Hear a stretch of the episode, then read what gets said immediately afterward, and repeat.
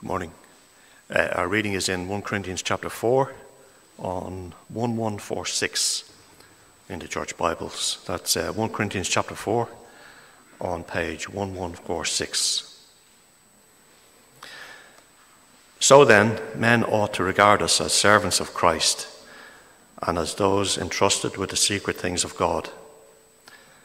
Now it is required that those who have been given a trust must prove faithful.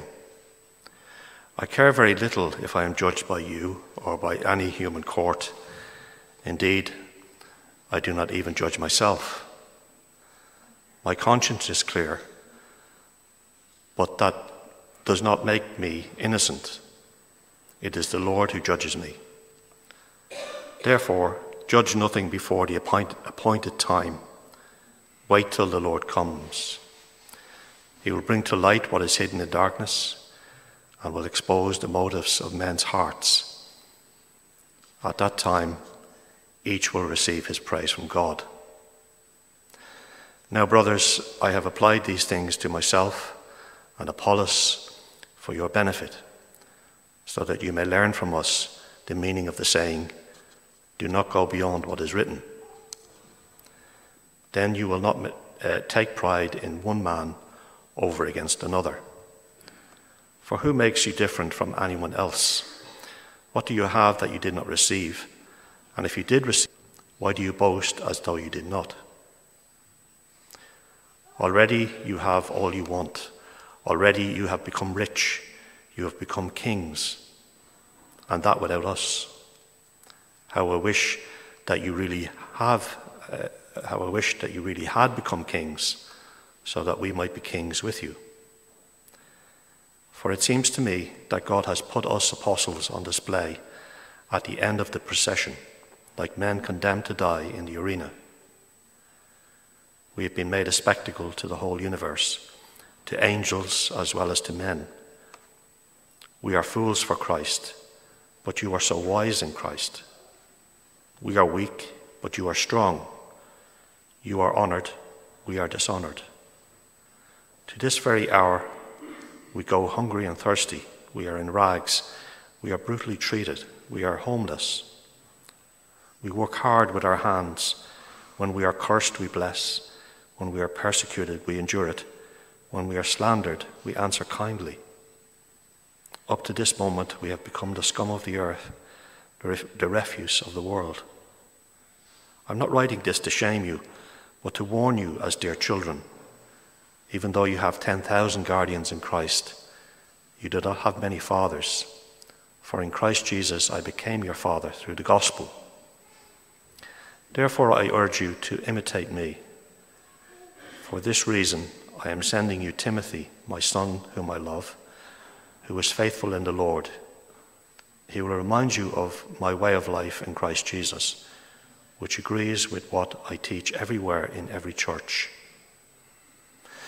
Some of you have become arrogant, as if I were not coming to you. But I will come to you very soon, if the Lord is willing. And then I will find out not only how these arrogant people are talking, but what power they have. For the kingdom of God is not a matter of talk, but of power. What do you prefer? Shall I come to you with a whip, or in love and with a gentle spirit?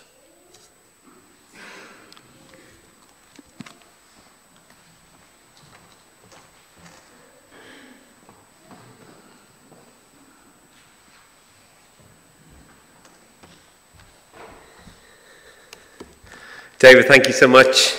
Um, please do keep 1 Corinthians chapter 4 open in front of you.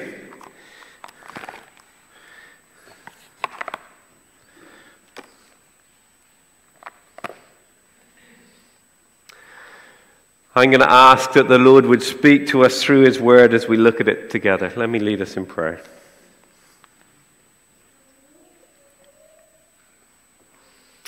With every breath, I long to follow Jesus. For he has said that he will bring me home, and day by day I know he will renew me until I stand with joy before the throne. Almighty God, we bow before you this morning. As those who know your grace to us in the Lord Jesus, We pray that you would renew us.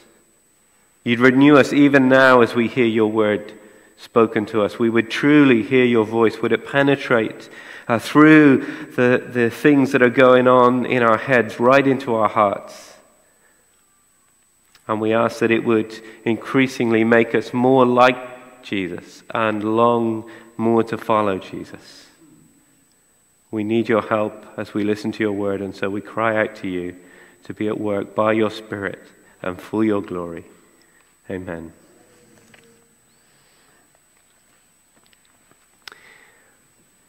Why is it when we mess up, so maybe you say something stupid in class, or you make a mistake at work, or you, you trip over on the pavement, that you hope no one notices? But when we achieve, you know, we're the only one who gets the right answer in class, or we make a major contribution to that project at work or we're the one helping the person up on the pavement, we, we hope someone is paying attention. We hope someone notices. Isn't it because we care about what people think? We want to be honored and praised. It gives us self worth. Why is it that we also like to be associated with people who achieve? And yet like to distance ourselves from people who mess up. So, you know, someone might say, Oh, don't you think Johnny Sexton's doing well? Oh, yeah, well, do you know my kids went to the same school as his kids go to?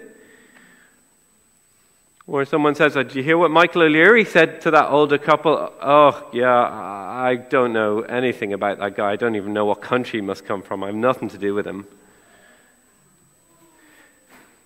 Why? Well, because I think we like to think, or we think that a little bit of their honor or uh, maybe their shame might rub off on us. Those famous people, those leaders.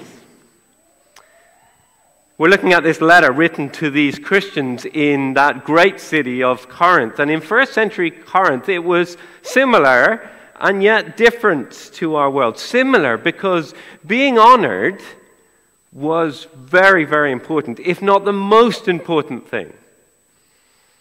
And yet different because to associate with a leader who was impressive and honorable was the best way to get honor for yourself.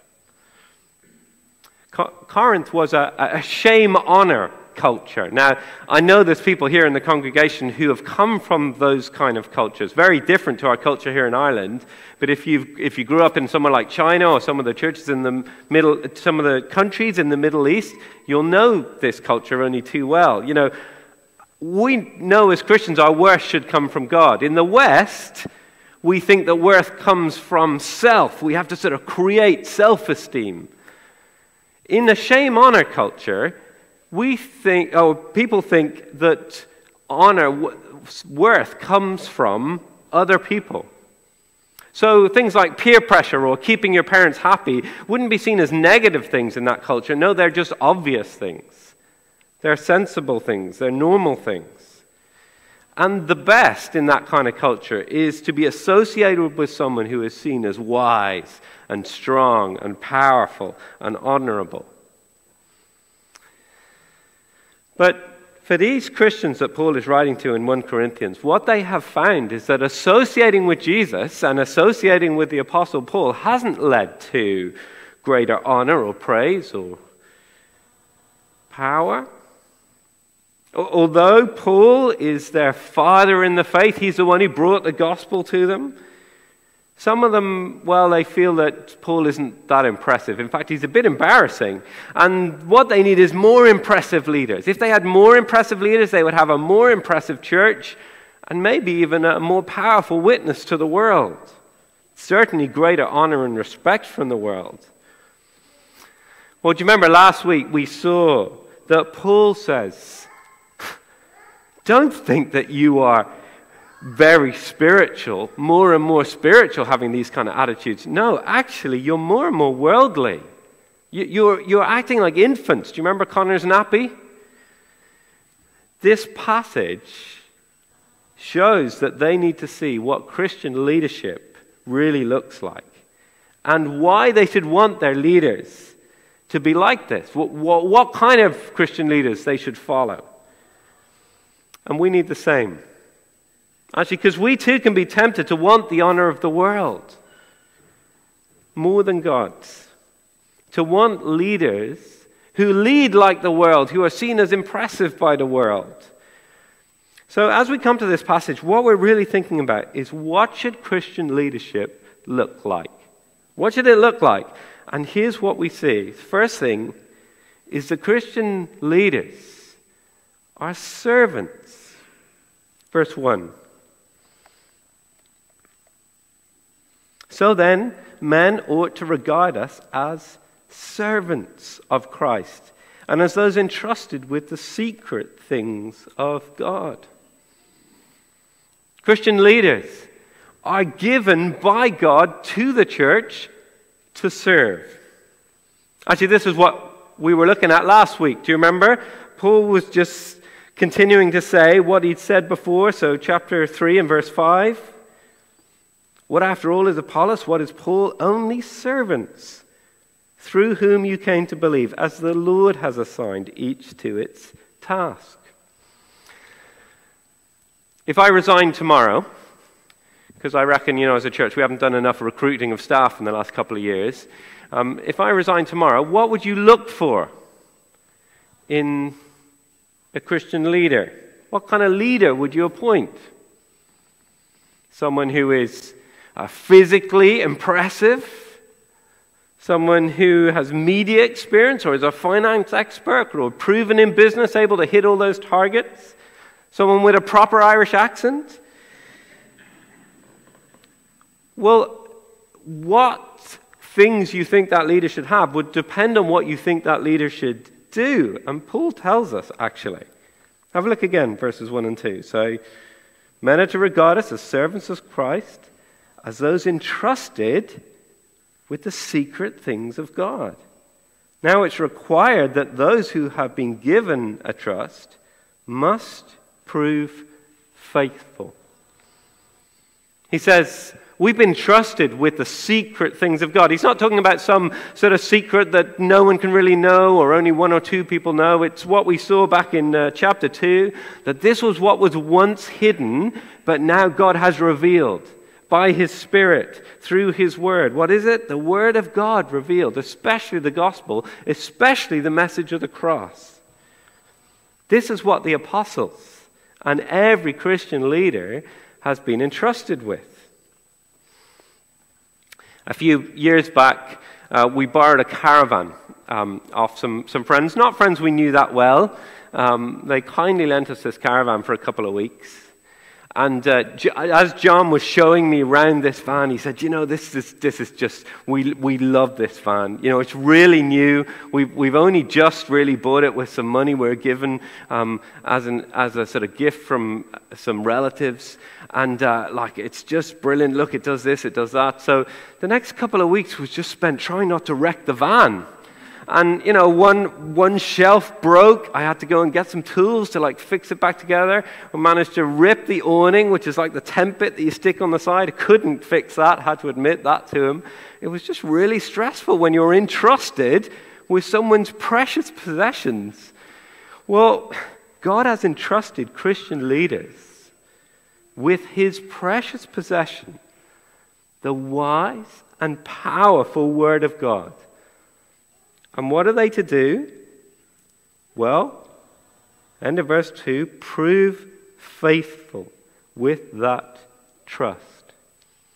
See, Christian leaders are servants who want to be faithful to Christ. That's the first thing we're going to see this morning. Do you ever think what might be the biggest temptation for me? What is most likely to make me ineffectual in ministry amongst you. Now, I might be wrong, but for me, I don't think it's porn.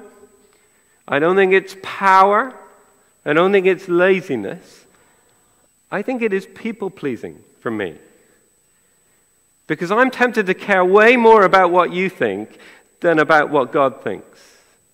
I'm tempted to care way more about what the world thinks of me than about what God thinks of me, what the world needs to hear. Well, compare that to Paul. Look at this, verse 3. I care very little if I am judged by you or by any human court. Indeed, I do not even judge myself. My conscience is clear, but that doesn't make me innocent. It is the Lord who judges me. Now, he's not saying he, he doesn't uh, listen at all to what people say or he doesn't care about people. He's talking about when they judge servants that God has given. And when they say, oh, oh, this servant is better than that servant, and they're making that evaluation based on the world standards. It's, it's like a sort of popularity contest that is going on between Christian leaders, or, or like they're sort of playing Christian leader top trumps. You know, this leader, well, he's got this amount of wisdom compared to that amount of wisdom. This amount of speaking power compared to that amount. This one's way more impressive. Paul says, it doesn't matter what you think about me. He says, I think I'm doing okay. I don't even judge myself. But actually, it doesn't matter what I think. What matters? It's the Lord who judges. It's what the Lord thinks. I wonder, as you sit here this morning, as we think about Christian leaders, has God entrusted you with Christian leadership, responsibility? If so, what do you want to do with that?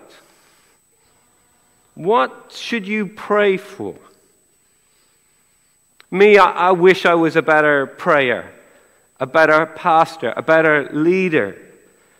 But above all, what I would love you to pray for me and for all of us who are in Christian leadership, whether you're a youth leader or you're helping in your Christian union committee or you're an elder or uh, leading a home group or, or many other ways, that we would prove to be faithful servants of Jesus Christ, of the Word of Christ that we'd faithfully proclaim it and protect it, this word that has been entrusted to us. Because, as we saw earlier in 1 Corinthians, it's this word that is powerful to save us. It's this word that enables us to grow and be effective. It's this word where we hear the Almighty God by His Holy Spirit speaking to creatures like you and me. And you know, one day, for those of us with Christian responsibility and Christian leadership, God's verdict on what we've done with that word will be shown to be all that matters. Verse 5 He therefore judge nothing before the appointed time, wait till the Lord comes he will bring to light what is hidden in the darkness and will expose the motives of men's hearts. At that time, each will receive his praise from God. Sadly, some significant Christian leaders recently in our, in our world today have been exposed. They have used their positions of power, to abuse that power, to abuse people.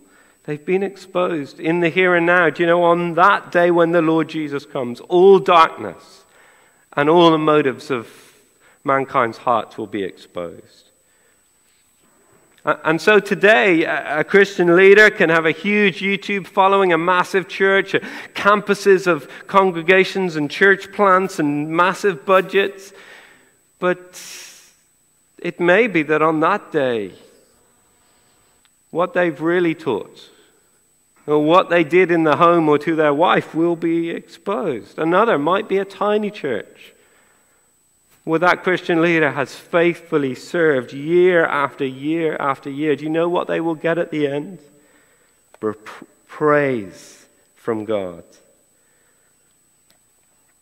Christian leaders, what are they to do? They are to be faithful You know, we, we long for more people to come to Jesus. We long for God's will to be done here on earth as it is in heaven. We long for God to get the glory, but it, it's not our job to make all of that happen, but it is our job to faithfully proclaim the Word of God. And on that day, we'll see the results of what God has done, and by God's grace, we will receive the honor and praise that is due. That, that's what it means for, for, for me, for us, if we're in Christian leadership. What about us as a church? Well, I think Paul says two things. Verse 5 Do not judge. Don't play top trumps with the different Christian leaders. You know, I, I prefer Connor preaching, he's young. I prefer Norman preaching, he's old. I don't think Norman's going to deny that, are you? older than me anyway. I'm glad I'm in the Grosvenor youth group and not in that youth group. If Christian leaders are faithful, uh, yeah, we'll have different strengths and weaknesses. You may wish you had another one, but actually, they're God's gift to you. Don't judge and don't boast. Look at verse 6. Paul says, Now, brothers, I've applied these things to myself and Apollos for your benefit, so that you may learn from us the meaning of the saying, Don't go beyond what is written. Then you'll not take pride in one another, against one against another. He says he's applied this stuff to himself and Apollos. And he says, you know, we're just servants. What we're supposed to do is just to be faithful, to teach the message of the cross. And so he says to them, Don't go beyond Scripture as you evaluate whether we are good or not. Don't judge by the world's thoughts about worldly wisdom or powerful rhetoric. And don't get puffed up when you think now you've got a better leader than you did before. Um, a few weeks back, there was an American preacher here in Grosvenor. Uh, he um, did a sort of preaching workshop sort of thing in the afternoon and then a, a sort of uh, exposition in the evening. And um, I arrived in earlier, early in the afternoon before he'd arrived, and a few people arrived here early. There was one guy there who had traveled all the way from the UK just for two hours of this workshop because his wife had heard that this American preacher was going to be in Dublin doing this workshop, so she'd bought him a plane ticket, and he was just thrilled to be here to meet his hero. Now, chatting to this guy, it's clear that he was a godly guy. He loved Jesus. He was here for the right reasons. But, you know, I think sometimes for some of us, as we listen to our internet speakers or our podcast speakers, we've got heroes. And I wonder, is there a temptation for us to be more excited about meeting this hero than we would be about meeting Jesus or hearing the voice of Jesus through his word? Would we be more excited? Would we boast about the fact, oh, we've been to that event, we've shook this guy's hand, he signed his book? Well, Paul says to the Corinthians, don't boast. Don't think you're anything special or different. Look, verse 7. For who makes you different from anyone else? What do you have that you didn't receive? And if you did receive it, why do you boast? As though you did not. If you do have good leaders, Paul says, if you have anything good, it's because of God's grace. It's because of God's kindness. It's been received, not achieved. Maybe you're here today, you're, you're not a follower of Jesus, or you're just trying to work stuff out. Do you know that actually that is the Christian life? The Christian life is received, not achieved. Christians aren't people who've achieved, they've, they've done enough good stuff, or they've earned enough credit before God to feel confident. No, it's people who've gone to God saying, I have got no hope, I need your grace and forgiveness. And who've trusted in Jesus and have received that forgiveness.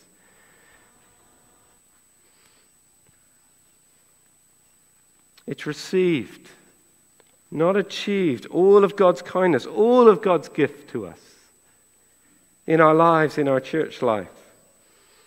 See, Christian leaders are to be servants who want to be faithful to Jesus Christ. And secondly, what we're going to see is Christian leaders are to be servants who are willing to be fools for Christ. Do you like sarcasm? Paul likes sarcasm. Have a look at verse 8. Already you have all you want. Already you've become rich. You've become kings, and that without us. How I wish that you really had become kings so that we might be kings with you. I heard of a, a, dad recently who decided he would ban sarcasm from his house because he just thought it would improve relationships with his teenage children. Um, I've really done the opposite in our home. I, I have trained my children in sarcasm. And so now, when I ask anyone in my family this question, uh, do you know what sarcasm is? Do you know what their answer is? No, Dad. I love a bit of sarcasm. Paul here in verse 8 is being sarcastic. If, if you're from a culture where you don't do sarcasm, sarcasm means you say one thing and you actually mean the complete opposite. And that's what he's doing here in verse 8. He says, You have all you want, you're satisfied. You're rich, spirit. You think you're spiritually rich. You think you're kings, you're powerful. You think you're reigning. It's true as Christians, we wait for the Lord Jesus, the King, to return, and then we will reign with him. But it seems like the Corinthians think that they've reached that now, or at least they're in the lead to get it. But this attitude, this desire to have impressive leaders, to, to think they are spiritually rich and ruling, it hasn't led to a more powerful witness, has it? Now, what we've been seeing is it leads to a church that is full of pride and factions and divisions and judging, and I'm better than you. And Paul says, You've got it all wrong. He says, Let me show you what true Christian leadership looks like. And so he says, verse 9 For it seems to me that God has put us apostles on display at the end of the procession, like men condemned to die in the arena. This is the picture of a Roman triumph. So, a triumph was when a Roman general had conquered some great bit of land and it came back to the city he was from. And there was a procession, a parade into the center of the city in his honor. A little, little bit like a sort of Irish sports team coming from the airport into the center of the city, a homecoming. And in this procession, well, what you would have seen at the beginning would have been the general. And then after him, his officers, then soldiers, then their slaves, and then right at the end would have been the prisoners that they had captured. And actually, even those prisoners would have been ranked. And at the very end of the procession, were those that were reserved to go into the arena, to be fodder for the wild animals or the gladiators. And Paul says, You see those ones at the end of the procession that are going to be used in the arena? That is us. That is the apostles. Paul says, This is our experience of Christian leadership. And it really was his experience. Look, verse 10, he says, We are fools for Christ, but you are so wise in Christ. We are weak, but you are strong. You are honored. We are dishonored.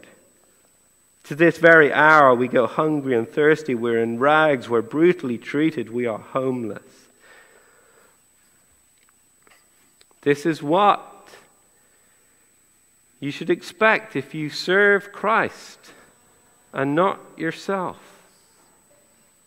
Now, in Grosvenor, you are so kind to me and the staff here. This doesn't mean uh, that you should throw us out and make us homeless. Um, it doesn't mean that if Christian leaders are sort of doing okay, that they're being unfaithful. What it does mean is that Christian leaders shouldn't always easy, expect to have it easy or comfortable. In Ireland, actually, I think it's going to be increasingly hard. It is already, but increasingly hard to speak God's truth without repercussions. All in leadership should be willing to be fools for Jesus Christ, dishonored, not looking for honor from the world. And we should want Christian leaders like this who want to be faithful to God, who are willing to serve whatever the cost to themselves or their reputation. But, but why? Why do Christian leaders face this, should expect this? Well, it's because, as we saw in chapters 1 and 2, the world looks at the message of the cross and it doesn't think, oh, clever, it thinks stupid. He looks at the people of the cross and it doesn't think, oh, impressive, it thinks pathetic. It doesn't look at the ministers of the cross and think, oh, so wise. No, it thinks, what a fool. It's what some people said to my friend who didn't take up the professional rugby contract, but went to do Christian ministry. It's what another friend of mine was told as he finished his medical training and went to for church. The world just looks at that and just says, Fool. Why should Christian leaders expect this from the world? Well, because this is what the Lord Jesus experienced, isn't it? The one who is Lord of all when he came, he ended up at the end of the procession, condemned to die. A worthless criminal, weak, brutally treated, stripped and whipped in rags. A fool. See, the cross in the world's eyes is the greatest folly. In ours, if we're believers in God, we saw chapter 1, didn't we? It's the power and wisdom of God. Why should we, as followers, expect anything different from the world than what Jesus experienced? The way of Christ is the way of the cross. And it's not just a path for leaders. Look, Paul, verse 14, he, he, he says, I'm not writing this to shame you, but to warn you as my dear children. He says he, he wants to warn them stop imitating the world. You're my dear children. I'm your father in the faith. He says, verse 15. Even though you've 10,000 guardians, all these wise people in Christ, you don't have many fathers. For in Christ Jesus I became your father through the gospel. Therefore, all of you, therefore I urge you, imitate me. He says, You too be willing to be a fool for Christ. I wonder if you experienced that. Maybe you sat in that class or lecture, you said, No, no, I, I do believe there is a God who created this world. I just go, oh, Really? Seriously? Or you're at work and everybody else is happy to wear that lanyard or wear that badge to promote that thing. And you say, no, no, no, I'm not going to do that. And they say, you're so stuck in the dark ages. Who are you? Or, or that project that you've been working on. You know, others on the team say, look, we could just take the work that they've done and just sort of rework it a bit and pass it off as our own. That would be way easier. And you go, no. And they go, don't be such a fool. And when the world treats God's people like that, what should our response be? Well, well, what was Paul's? It was to bless. Look back to verse 12. We work hard with our hands. When we are cursed, we bless. When we are persecuted, we endure it. When we are slandered, we answer kindly. Up to this moment, we have become the scum of the earth, the refuse of the world. He says, We're just seen as disgusting scum, just like rubbish that should just be thrown away. And yet, what was Paul's response? It was to bless. How is he able to do that? Well, it's because that was Christ's response.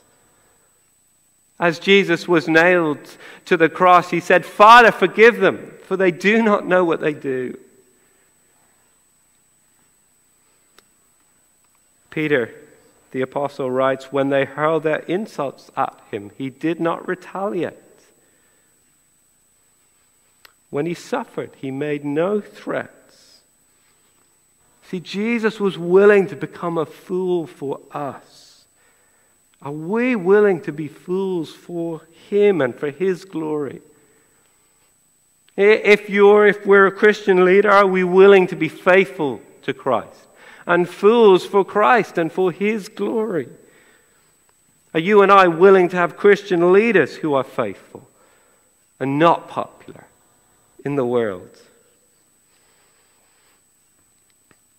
When we mess up, do you hope no one notices? When we achieve, do you hope everyone notices? What do you want? Do you want to be noticed, honored, praised by families and friends and colleagues and the establishment and society in the world? Or do you want to follow Jesus? Do you want to be honored and praised by the only one that matters, to receive commendation from him? Well, if we do, then we'll need to look to Jesus.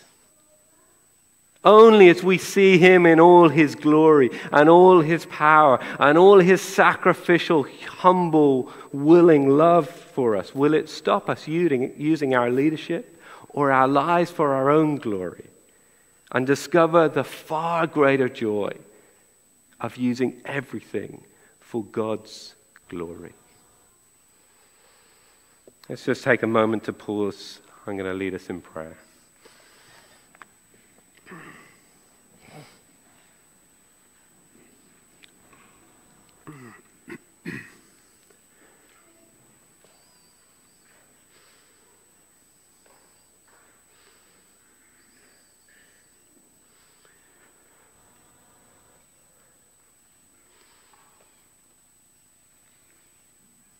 Our gracious God and Father, we humbly recognize before you that all we have is because of your grace to us, because of what we have received, and what we have received in your great Son, the Lord Jesus Christ.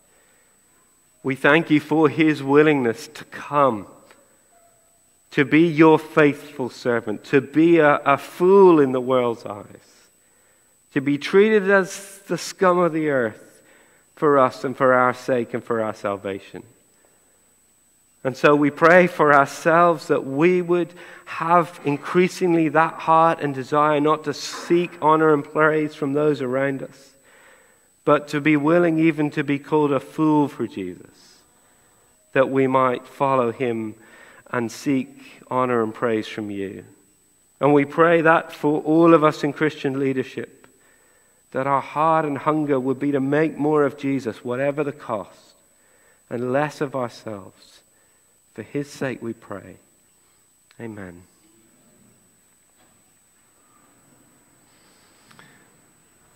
This is our God, the servant king. That's what